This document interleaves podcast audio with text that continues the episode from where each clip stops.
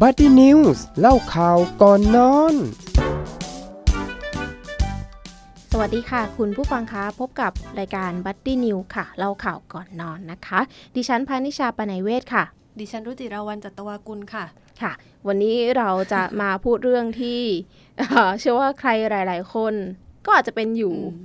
มันไม่ได้แค่ช่วงอายุด้วยนะพี่เฟิใช่คือตอนแรกเราคิดว่าเฮ้ยเกิดกับผู้ที่อายุสักประมาณแบบ 30สามสิบอัพอัพใช่ไหมเออแล้วแบบพอเจอเข้ากับตัวเองนะ เออ เป็นไงล่ะ จะบอกว่าพี่เฟิร์สนี่คือเป็นตีนเหยียบให้เลยนะเออตีนเหยียบอันดับหนึ่งเลยนะ คือใช่อะไม่บอกอายุละกันแต่บอกประมาณว่า ก็คือยังยัยังงไม่ไม่สามสิบอะเออแต่ปวดหลังแล้วอะเออปวดหลังบ่อยมากก็เลยแบบ เออ มันเพราะอะไรใช่พันธุกรรมเหรอ เอ้ยไม่ใช่อะไรแล้วนะที่พี่เฟิร์สบอกวันนั้น น่าจะเป็นประมาณนั้นเกี่ยวแหละกับเออแบบหลายหลายเออหลายหลายหลายๆๆอย่างอย่างหลายหลายๆองค์ประกอบใช่ร่วมนะที่ทำให้เราเนี่ยปวดหลังซึ่งไม่ใช่เกี่ยวกับเรื่องของอายุเลย ซึ่งหัวข้อของเราวันนี้อะไรนะคะ แยกย้ายกันไปปวดหลัง จริงๆ แล้วเนี่ยเรื่องของการแยกย้ายไปปวดหลังเนี่ย ไม่ใช่แค่แบบเหมือนที่ที่น้องวาวบอกว่า อายุไม่ใช่ตัวแปรในการบ่งบอกถึงว่า เราปวดหลังในช่วงอายุไหนๆแล้วนะ ตอนนี้อะมีแบบมีข้อมูลบอกว่าเด็กอายุมเด็กมปลายอะอืมยังปวดหลังเลยจริงเหรอเฮ้ยแต่พี่ก็ไม่แปลกใจนะ พี่นึกภาพออกเลยว่าทำไมเด็กปวดหลัง แบกกระเป๋าหรือเปล่าใช่จริงใช่ไหมจริงเด็กแบกกระเป๋ากันเลยอย่างเงี้ย แต่ว่าอ่าปัจจุบันนี้มันก็เออก็ดีหน่อยมีกระเป๋าล่งกระเป๋าลากใช่ไหมอ่าใช่หรือว่าแบบอะไรอย่างเงี้ยเออได้ฝากหนังสือไว้ใน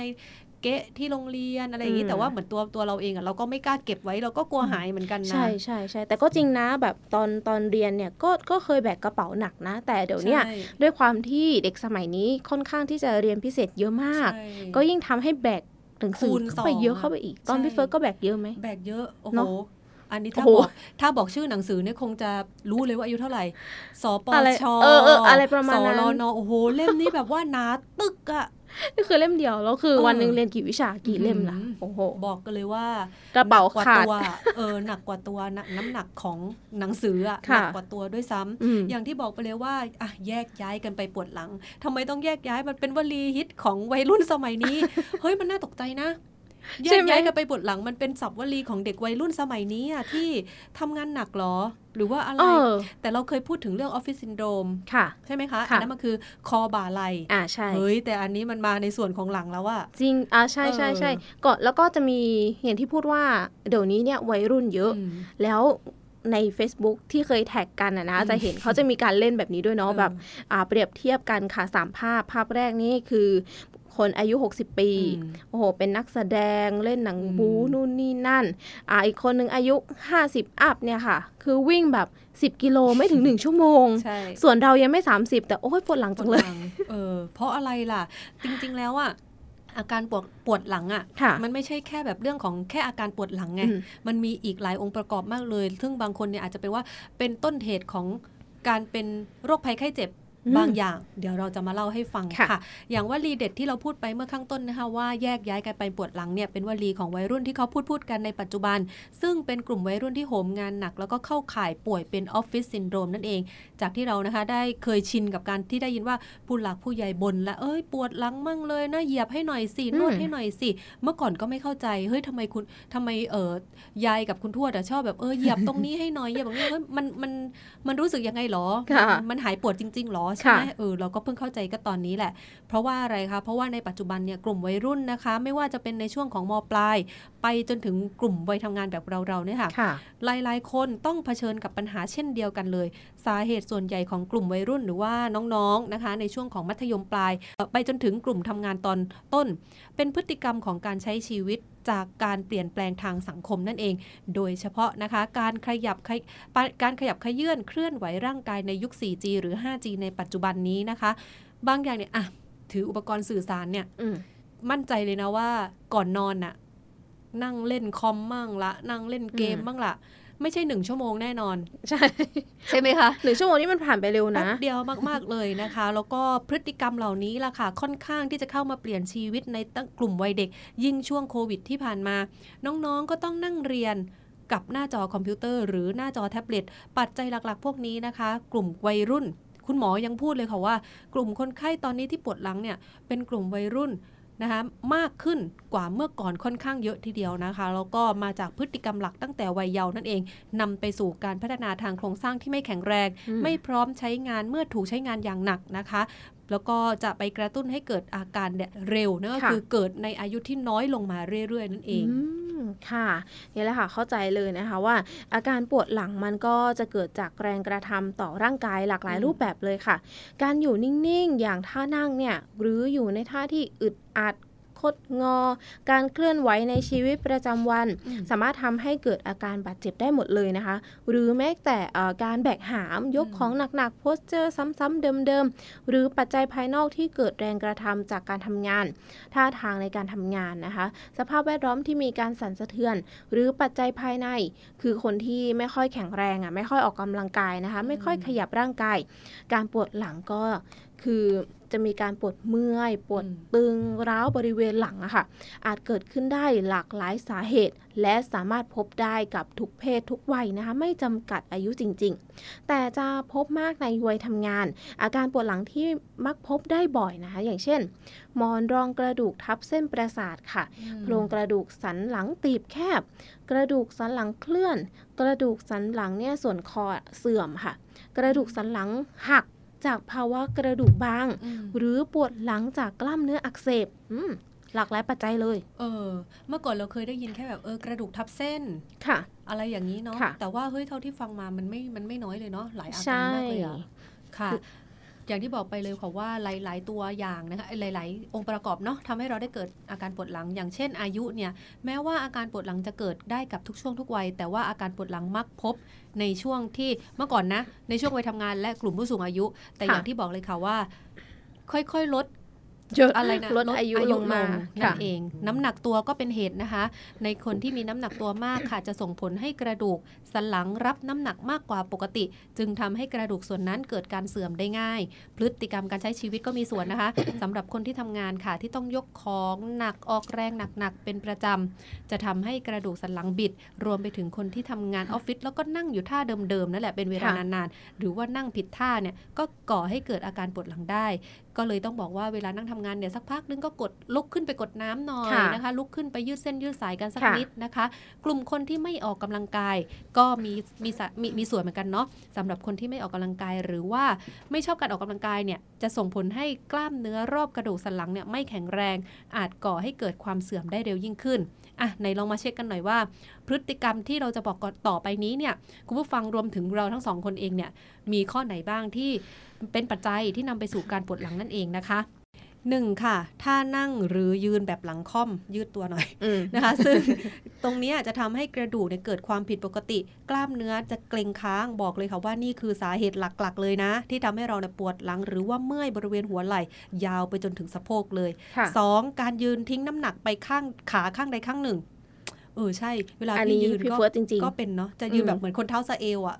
แล้แล้ววก็ก็จะทิ้งไปข้างใดข้างหนึ่งแล้วมันจะเบี้ยวไปๆค่ะ แล้วรู้ตัวเองไงนะว่าเป็นคนเบี้ยวอะ เวลานั่งสรีระด้วยใช่ไหมเบี้ยวใช่ที่บอกว่าจะเหมือนกับนั่งไขว่ห้างแบบอ่าป้ายขาไปอะใช่ไหมมันก็จะหนักไปข้างหนึ่งใช่อะข้างใดข้างหนึ่งอะบางคนเขาก็รู้ตัวเหมือนพี่เองก็รู้ตัว แต่ว่ามันก็ติดเป็นนิสัยไปแล้วใช่แต่บางคนเขาก็ไม่รู้ตัวเนาะเป็นเป็นสาเหตุหนึ่งที่ทำให้ผลเนี่ยทำให้ขาข้างนั้นต้องรับน้ำหนักนานๆ ร่างกายขาดสมดุล นอกจากนี้นะคะยังเป็นสาเหตุของการปวดหลัง แล้วก็อาจจะทำให้เกิดการปวดขาหรือเป็นตะคริวได้อีกด้วยอ่าค่ะ มาข้อ 3 นะคะ ข้อ 3 ค่ะ นั่งท่าเดิมๆนานๆ โดยเฉพาะการนั่งหน้าจอบนโต๊ะของหนุ่มสาวออฟฟิศนะคะ เป็นผลทำให้กล้ามเนื้อเนี่ยล้า เพราะว่าเราได้ทำงานเพียงแค่มัดเดียว ซ้ำๆไปมานี่แหละค่ะ จนเกิดอาการอักเสบแล้วก็ปวดหลังตามมาค่ะ 4 คือการนั่งไขว่ห้างเมื่อกี้เลยนะคะ ที่พูดกันคือใช่โดยเฉพาะสาวๆทั้งหลายนะคะการนั่งไขว่ห้างเนี่ยจะก่อให้เกิดการกดทับของก้นข้างใดข้างหนึ่ง เป็นผลทำให้กระดูกสันหลังของเราเนี่ยแหละค่ะบริเวณอุ้งเชิงกรานเนี่ยคดงอได้ด้วยนะ ข้อ 5 ค่ะนอนคว่ำเป็นประจำอีกหนึ่งสาเหตุของอาการปวดหลังเลยนะ เพราะว่าจะทำให้กระดูกสันหลังค่ะเอ่อแอนมาก โดยเฉพาะบริเวณเอว รวมถึงการนอนคว่ำใน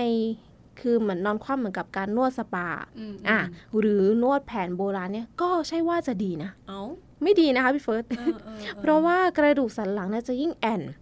อาการปวดหลังก็จะเพิ่มมากขึ้นไปด้วย ใครที่แก้ปัญหาด้วยการไปนวดเนี่ยค่ะ เห็นที่จะต้องหลีกเลี่ยงแล้วนะคะ การนอนคว่ำให้นวดเนี่ยไม่ควรเลยจริง ๆ ข้อ 6 ค่ะ ไอจามอย่างรุนแรง ข้อนี้หลายๆ คนอาจคาดไม่ถึงนะคะว่า เพียงแค่อาการเเพียงแค่อาการไอค่ะ หรือว่าจามแรงๆ ก็สามารถทำให้กระดูกสันหลังเนี่ยเคลื่อนที่ผิดจังหวะ กล้ามเนื้อเกิดการอักเสบจนทำให้มีอาการปวดหลังได้ ข้อ 7 ค่ะ ก้มตัวยกของหนัก ซึ่งเป็นท่าที่ในการยกของที่ผิดนะคะแล้วก็อันตรายมากเลยทำให้กล้ามเนื้อจะต้องออกแรงมาก เสี่ยงต่อการอักเสบค่ะ ฉีดขาดได้ ถ้ายกของที่ถูกต้องก็คือ เราเนี่ยจะต้องย่อตัวลงไป หลังเนี่ยจะต้องตรงนะคะ แล้วก็ยกของขึ้น ท่านี้เคยโดนเข้ากับตัวค่ะเอ่อมีการห้าสอที่ออฟฟิศเนาะเรายกยกรู้สึกเป็นจออะไรสักอย่างหนัก แล้วก็ก้มลงไปแล้วก็ยกขึ้นมาเลย โอ้โหมันดเนาะ ปวดไปนานเลยอะ มันจู่ๆมันเหมือนมันแสบ มันปวดแสบที่กล้ามเนื้อ กล้ามเนื้ออักเสบใช่ เนี่ยค่ะ ท่ายกของหนักๆน่าจะต้องย่อไปทั้งตัวเนาะ เหมือน supportอ่าใช่ใช่ใช่โอ้นี่เพิ่งทราบเหมือนกันว่านอนนอนคว่ำเพราะตัวเองก็ชอบนอนคว่ำเหมือนกันอ๋อจริงเหรอโอเคอะไปกันต่อสาวๆค่ะ ที่ชอบใส่ส้นสูง รองเท้าส้นสูงหนึ่งนิ้วครึ่งหรือว่ามากกว่านี้เป็นสาเหตุหลักของสาวๆในปัจจุบันเลย ถึงแม้ว่าจะดูดีก็ตามนะคะ แต่ว่าด้วยรองเท้าส้นสูงเนี่ยมันก็ทำให้กล้ามเนื้อส่วนหลัง และบริเวณสะโพกต้องทำงานหนักเพื่อการพยุงตัว ไม่ให้เราล้มไปข้างหน้า ใช่เนาะเพราะว่าว่ารองเท้าส้นสูงอะมันจะเทไปข้างหน้าหลังเราก็เลยต้องยึดกลับมาข้างหลังก็ยิ่งปวดเลยเนาะแต่พอเราเวลาเห็นผู้หญิงใส่รองเท้าส้นสูงก็คือบุคลิกเขาจะดีไงใช่ไหมเพราะว่าเขาต้องดันกลับหลังเอาไว้ใช่ค่ะใช่อะซึ่งเมื่อเกิดขึ้นบ่อยๆนานๆหลาย ๆ ชั่วโมงเนี่ยก็จะทำให้เกิดการเรื้อรังของอาการปวดหลังได้ หรือนะคะน้องๆนะคะ หรือสาวๆที่จะต้องพกของเยอะๆเนี่ยพวกสะพายกระเป๋าใบใหญ่ๆพวกกระเป๋าโดเรมอนเนี่ยต้องขนทุกอย่างไปให้ครบ ไม่ว่าจะเป็นมือถือเครื่องสำอาง power bank หรือว่าอีกสารพัดเลย จนไหลเนี่ยต้องรับรับสภาพการสะพายของกระเป๋าเอาไว้เนี่ยค่ะ นึกออกไหมพอว่าพอเราสะพายลงไปอะไหลเราก็ต้องยกเพื่อที่จะได้ ไม่ให้เขาหลุดไม่ให้สายกระเป๋าหลุดลงมาเนี่ยร่างกายต้องเอียงไปข้างใดข้างหนึ่ง หรือว่าด้านตรงข้ามนั่นเองเพื่อรักษาสมดุลของร่างกาย กล้ามเนื้อส่วนหลังนี่แหละค่ะต้องทำงานหนักทำให้มีอาการปวดหลังรวมถึงปวดเอวด้วยนะ การสูบบุหรี่นะคะ คุณผู้ฟังก็เป็นสาเหตุหนึ่งด้วยเช่นเดียวกัน เพราะว่าอะไร เพราะว่าสารนิโคตินค่ะมีส่วนทำให้กล้ามเนื้อนะคะ กระดูกสันหลัง รวมไปถึงหมอนรองกระดูกสันหลังเนี่ยเกิดกระบวนการเสื่อมเร็วก่อนเวลาทำให้เกิดความเสื่อม แล้วก็เกิดอาการปวดหลังได้ง่ายนั่นเอง คนที่มีน้ำหนักตัวมากนะคะ เพราะว่าต้องอาศัยข้อต่อกระดูกสันหลัง และหมอนรองกระดูกสันหลังเนี่ยต้องรับภาวะรับน้ำหนักนะคะ ตลอดเวลาจึงก่อให้เกิดการเสื่อม เร็วยิ่งขึ้น อันเป็นสาเหตุหนึ่งของอาการปวดหลังนั่นเองค่ะ อีกอย่างหนึ่งนั่นก็คือนะคะการใช้ที่นอนแข็งหรือนุ่มเกินไป ก็ส่งผลต่อกล้ามเนื้อเช่นเดียวกัน เพราะว่ากระดูกเฉพาะโดยเฉพาะกระดูกสันหลังเนี่ยต้องอยู่ในลักษณะที่คดงอนานๆทำให้เกิดการปวดเมื่อยนะคะลำตัวและก็ร่างกายนั่นเองต้องเลือกนะคะ เบาะที่พอดีพอดีค่ะเอาละค่ะในกรณีของวัยทำงานอาการปวดหลังนะคะ ก็คือส่วนหนึ่งของอาการออฟฟิศซินโดรมเลยค่ะ วันนี้ Buddy New นะคะ มีวิธีป้องกันตัวเองจากโรคออฟฟิศซินโดรมโดยที่ไม่ต้องเสียค่าใช้จ่ายเลยแม้แต่บาทเดียวนะ มาแชร์ให้กับคุณผู้ฟังได้รับฟังกันค่ะ วิธีที่1นนะคะก็คือ ยืดคอค่ะ แล้วก็หมุนหมุนหมุนหมุนนะคะ กางขายืดไปมา วิธีนี้จะทำให้คุณเนี่ยได้ขยับตัวได้เปลี่ยนท่าบ้าง หลังจากการนั่งแช่เป็นรูปปั้นอยู่นานๆนะ นอกจากการหมุนคอกางขาแล้ว ก็ควรที่จะกำแล้วก็แบประมาณ 20 ครั้งทุกๆ10 นาที เพื่อป้องกันอาการยูล็อก เพียงเท่านี้ค่ะ เราก็จะรู้สึกว่าร่างกายของเรารู้สึกผ่อนคลาย แล้วก็พร้อมลุยงานต่อนะคะ ได้แบบยาวๆ แต่เรื่องกำมือนี่จริงนะ บางทีจะรู้สึกว่าเหมือนกับ มันมันเมื่อยเมื่อยมืออะพี่เฟิร์สเคยเป็นไหมเมื่อยมือแล้วมันจะก็เลยรู้สึกว่าสงสัยบ่อยใช่ไหมแต่บางทีถ้าเกิดลืมตัวไม่ได้บริหารมือเลยนี่ก็ไม่ดีนะ วิธีที่สองนะคะก็คือบนโต๊ะทำงานของเราเนี่ย จะต้องเอาอาหารใส่ตามมาตั้งบ้างอ๋อนึกว่าอาหารที่ตอนแรกก็แบบเอ้ยอาหารหรือเปล่าถ้าอาหารเนี่ยคือเรามีปกติอยู่แล้ว อาหารที่ว่านี่ไม่ใช่การป้อนอาหารเข้าทางดวงตาหรืออย่างไรนะคะ แต่เป็นการหาสิ่งที่ชักจูงใจค่ะ เพื่อให้เราเนี่ยได้ละสายตาจากหน้าคอมพิวเตอร์มาบองออมามองสิ่งอื่น ๆ บ้าง อย่างเช่น ภาพคนที่เรารักค่ะ หรือว่าเป็นคนที่เป็นแรงบันดาลใจให้เราอะค่ะ หรือจะเป็นตุ๊กตาเน่าตัวเก่งก็ได้นะ หรือแม้แต่โมเดลหุ่นยนต์อืมตัวโปรดของเราค่ะ ยังไงก็คือเอามาตั้งแล้วก็อย่าลืมสนใจเขาบ่อยๆ นะ เพราะว่าเดี๋ยวเขาจะน้อยใจเอาได้นะคะ คือนอกจากสิ่งที่เราบอกไปเรื่องของอาหารตาเนี่ยเอ่อ ถ้าเกิดข้างๆเราเนี่ยมีมีวิวเนาะหน้าต่างมีหน้าต่างมองออกไปข้างนอกบ้างก็ดีใช่ค่ะอะมาอีกที่วิธีที่ 3 นะคะ พกกระบอกน้ำคู่ใจเอาไว้นะคะ ให้เหมือนกับคู่ชีวิตให้เขาเนี่ยอื้อหือคอยอยู่เคียงข้างกายของเราตลอดเวลาเลยก็ยิ่งดีค่ะเพราะว่ามีงานวิจัยค่ะ มีระบุเอาไว้ค่ะว่า การจิบน้ำเปล่านะคะ ไม่ใช่น้ำกาแฟเนาะค่ะจิบน้ำเปล่าบ่อยๆนะคะ แม้ว่าจะทำให้เราปวดปัสสาวะ ปล่อยก็ตาม แต่เขาก็มีประโยชน์นะคะในนั้นเนี่ยมากมหาศาลเลยทีเดียว เพราะว่าเขาจะช่วยในการทำให้เลือดลมของเราในร่างกายเนี่ยหมุนเวียนได้ดีขึ้น สดชื่นนะคะ กระปี้กระเป๋าแล้วก็ทั้งกายแล้วก็ใจเหมือนกับว่าโอ้โหเขาเปรียบเทียบได้ดีมากเลย เหมือนกับได้มีคู่ชีวิตพร้อมนะคะที่จะอยู่เคียงข้างเราเนี่ยไปตลอดเวลา และอีกข้อหนึ่งนะคะ ข้อทีสี่4 มีคำแนะนำเรื่องของการพักจากการทำงานไปอัปเดตชีวิตกับคนอื่น ๆ บ้างนะคะ การทำงานค่ะ การตั้งใจทำงานการตั้งใจทำโปรเจกต์หรือว่าอ่านหนังสือเนี่ยเป็นข้อดีนะคะ แต่ว่าถ้าหากเกิดว่าเราจมอยู่กับสิ่งเหล่านั้นนานเกินไป ก็ส่งผลนะคะเสียต่อร่างกายแล้วก็ติดจิตใจตามมาด้วย เราจะต้องเจียดเวลาที่แสนจะมีค่าของเราเนี่ยในการทำงานเนี่ยออกสักค่ะเล็กน้อยค่ะ ออกไปพูดคุยอัปเดตข่าวสารกับเพื่อนร่วมงาน หรือว่าเพื่อนๆนะคะที่ออฟฟิศกันหน่อยก็ดี อย่ามัวแต่อุดอู้ หรือว่าเก็บตัวอยู่ในห้อง เพื่อหวังให้ภารกิจของตัวเองนั้นลุล่วงออกไปนะคะ เพราะว่าบางครั้งเนี่ยการออกไปเม้ามอยกับเพื่อนในบางครั้งเนี่ยอาจจะอาจจะเห็นข้อดีอะไรบางอย่างนะคะอ่าใช่ที่ทำใช่ให้เราเนี่ยได้เจอข้อดีในตรงนั้นค่ะด้วยก็ได้ ค่ะ อาการปวดหลังนะคะ สามารถพบได้ทุกเพศทุกวัยเลยนะคะอย่างที่บอกว่าไม่จำเป็นว่าจะต้องเป็นเด็กวัยรุ่นหรือผู้ใหญ่ค่ะ เพศหญิงเพศชายนะคะ ซึ่งปัจจัยเสี่ยงที่ทำให้เกิดอาการปวดหลังนั้นนะมีหลายอย่างด้วยกันเลยค่ะ แล้วก็ปัจจัยต่างๆ เหล่านั้น ส่งผลให้เกิดปัญหากล้ามเนื้ออักเสบเรื้อรัง ข้อต่อกระดูกสันหลังอักเสบ หมอนรองกระดูกสันหลังอักเสบ หรือหมอนรองกระดูกทับเส้นประสาท ก่อนจะแสดงอาการปวดหลังออกมานั่นเองค่ะ สัญญาณนี้บอกถึงอะไรได้บ้างก็คือ ปวดหลังจากการยกของหนัก กล้ามเนื้ออักเสบ กระดูกหรือหมอนรองกระดูกเนี่ยเคลื่อน ต่อไปก็คือปวดแนวกระดูกกลางหลังค่ะ มีปัญหาก็คือหมอนรองกระดูกสันหลัง หรือข้อต่อกระดูกสันหลัง ต่อไป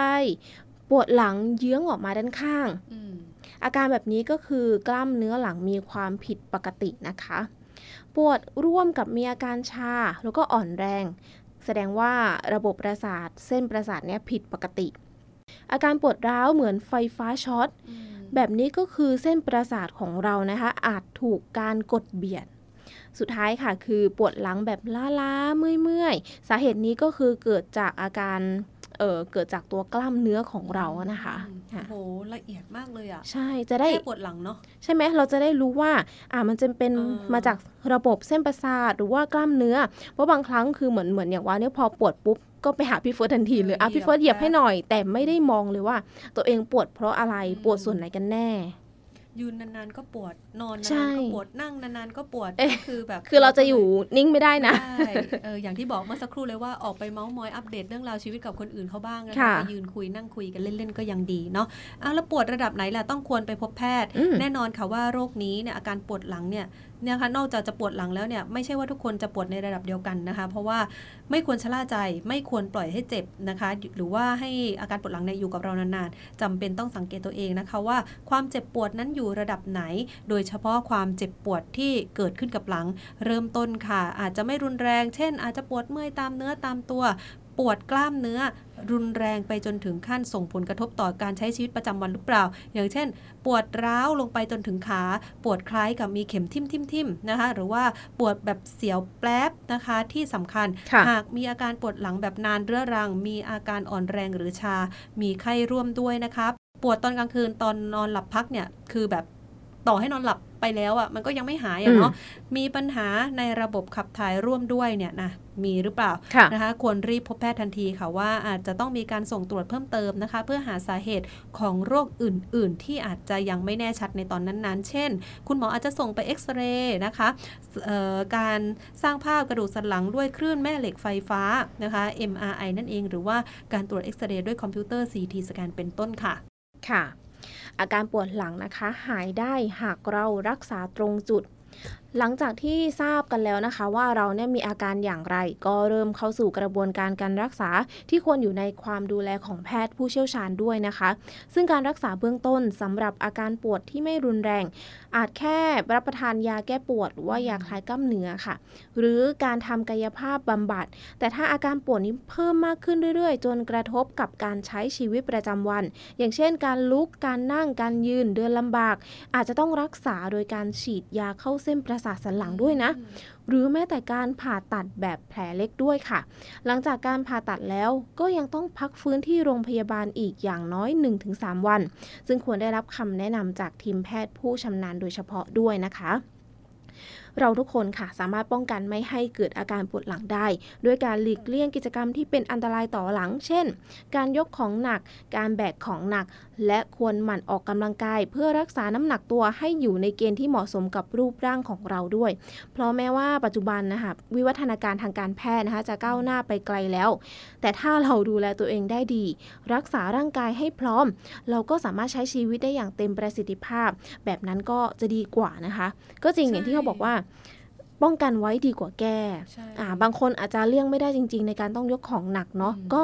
เอ่อยกให้ถูกวิธีละกัน แล้วก็พอเราเริ่มปวดเล็กๆ น้อยๆ ก็ลองหาท่าบริหารดูนะคะ จะได้ไม่ถึงขั้นแบบใช่ต้องไปหาหมออะ เพราะว่าถ้าสังเกตดีๆเนี่ยถ้าเกิดว่าเราไปตามห้างสรรพสินค้าหรือว่าศูนย์การค้าอืมเนี่ยเราจะเห็นพนักงานเนาะค่ะที่เขายกของสอืต็อมกอือะมอืมจะต้องมีชุดดามตัวดามใช่ใช่มันมันคือเขาเลี่ยงไม่ได้ไงใช่ค่ะ มันเลี่ยงไม่ได้เขาก็เลยจำเป็นจะต้องมีอุปกรณ์เสริมค่ะเนาะแต่ว่าถ้าเกิดว่าก่อนหน้านั้นนะคะอืมก็คือย้อนกลับไปก่อนที่จะเกิดเหตุการณ์แบบนี้อืมถ้าเราลองยกของให้ถูกวิธีก็อาจจะส่งผลดีหรือว่าอาจจะต้องใส่นั่นแหละ แต่ค่ะว่าอาจจะยืดปวดระยะน้เวอยลาลงเออยืดอืมระยะเวลาออกไปอีกนะคะ แต่ว่าอย่างเช่นเราเราเนี่ยพนักงานออฟฟิศอย่างที่บอกเนาะ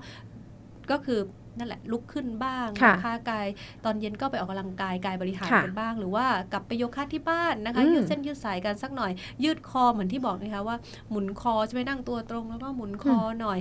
น้องๆ วัยเรียนก็เช่นเดียวกัน กระเป๋าเนี่ยก็ต้องมันก็แก้ไขยากเหมือนกันนะใช่เพราะว่าค่ะก็ต้องใช่ค่ะเรียนน่ะก็ไม่รู้จะทำยังไงอืมเหมือนกันเนาะแต่ว่าอืมสมัยนี้อาจจะมีแบบเรียนในคอมพิวเตอร์อ่าเรียนในเรียนในแท็บเล็ตแท็บเล็ตค่ะเออก็เลยต้องอาจจะมีการลด ภาระหรือว่าหนังสือมันอาจจะเล็กลงกว่ารุ่นใช่เราๆอะไรอย่างเงี้ยหรือแม้แต่เรียนในแท็บเล็ตเรียนในคอมพิวเตอร์นั่งก็เหมือนแบบนานๆอาการออฟฟิศซินโดรมอะใช่ใช่เราก็ต้องระวังตรงนี้ด้วย ใช่อะค่ะก็คือไม่ว่าจะวัยไหนแหละค่ะเหมือนกันบอกบอกพี่เลยว่าเมื่อก่อนเนี่ยอาจจะเป็นแบบเออวัยแบบ 30 up ขึ้นไป แก๊งแก๊งคุณแม่คุณป้าอะไรกันอืมใช่ไหมแต่ว่าตอนนี้เนี่ยเนี่ยน้องวาวอะก็คือเห็นเลยว่ายังไม่ 30นะคะทุกคนงงค่ะก็แบบพี่ๆรอบโต๊ะนี่คืองงตกใจมากเลยนะปวดแบบหลัง พอสักพักเนี่ยอะเหยียบหน่อย เอ้ย เหยียบบ่อยแบบนี้ก็ไม่น่าจะดีนะ เพราะว่าอ่าเราก็ออกกำลังกายอยู่เนาะ แต่ใช่ว่าใช่มันก็ไม่ได้หายอะ มันไม่ค่ะตรงจุดหรือเปล่า เออใช่เราก็ต้องมานั่งดูตรงนี้อีกว่าข้อมูล การเจ็บของเราเนี่ยเจ็บแบบไหน เจ็บอืมแปลบแปลบเจ็บปวดกล้ามเนื้อหรือว่าแค่ปวดละลาง่ายหรือเปล่าอ่าปวดจากการไปวิ่งค่ะหรือว่าปวดอืมจริง ๆ นะเขาบอกว่าเหมือนกับการถอนอะเนาะไปใช่วิ่งใช่ใช่ไปออกกำลังกายวันแรกมันก็ต้องกลับมาปวดอยู่ละใช่ค่ะแล้วต้องไปแล้วก็ต้องไปซ้เออำไม่ใช่ให้ออกชินวันหนึ่งแล้วหยุดไปประมาณ 10 วันเหมือนเราอันนี้พูดถึงตัวเองตัวพเอองเหนื่อยนะไงพอเจ็บแล้วแบบ หยุดก่อนดีกพัว่ากตกลงปวดหนักกว่าเดิม ใช่นะคะ ก็มีหลายวิธีในการแก้ไขปัญหานี้เนาะก็ยังไงก็เลือกทำกันเอาดี แต่ว่าเนี่ย ประเด็นของเราวันนี้แยกย้ายกันไปปวดหลังอะมันมันดูเป็นคำตลกนะ แต่ว่ามันไม่ตลกอะใช่มันถ้าถึงมือหมอนี่คือไม่ตลกแล้วนะ ไม่อย่าให้ถึงขั้นนั้นกันเลยนะค่ะคะเพราะว่าแก้ไขเอ่อป้องกันไว้ก่อน ป้องกันไว้ดีกว่าแก้ไขนั่นเองอย่างที่บอกไปข้างต้นด้วยนะคะ ค่ะ ก็ข้อมูลดีๆนำมาฝากคุณผู้ฟังค่ะในวันนี้เพราะว่าเป็นเรื่องใกล้ตัวใช่ค่ะนเพราะว่าอย่างที่บอกเลยว่าน้องวาวก็ เจ็บหลังกันอยู่ตอนใช่นี้คือโดนใจไม่ช่มากเลยเรื่องนี้นะคะ ก็เหมือนเอาประประสบการณ์มาเล่าสู่กันอืมฟังอะค่ะนะคะว่าเนี่ยปวดหลังไม่ใช่แค่อายุนะเออค่ะใช่หลายปัจจัยมากเลยที่เราจะต้องเออดูแลตัวเอง แล้วก็สังเกตตัวเองอยู่บ่อยใช่ๆด้วยนะค่ะคะอะค่ะนะคะหมดเวลาของเราแล้วยังไงก็แยกย้ายกันไปปวดหลังในวันนี้ด้วยนะคะโอเคสำหรับวันนี้พวกเราสองคนต้องบอกลากันไปก่อนพบกันใหม่ในสัปดาห์หน้านะคะสำหรับวันนี้สวัสดีค่ะ สวัสดีค่ะ Buddy News เล่าข่าวก่อนนอน โดยสถานีวิทยุมอหาดใหญ่ FM 88 MHz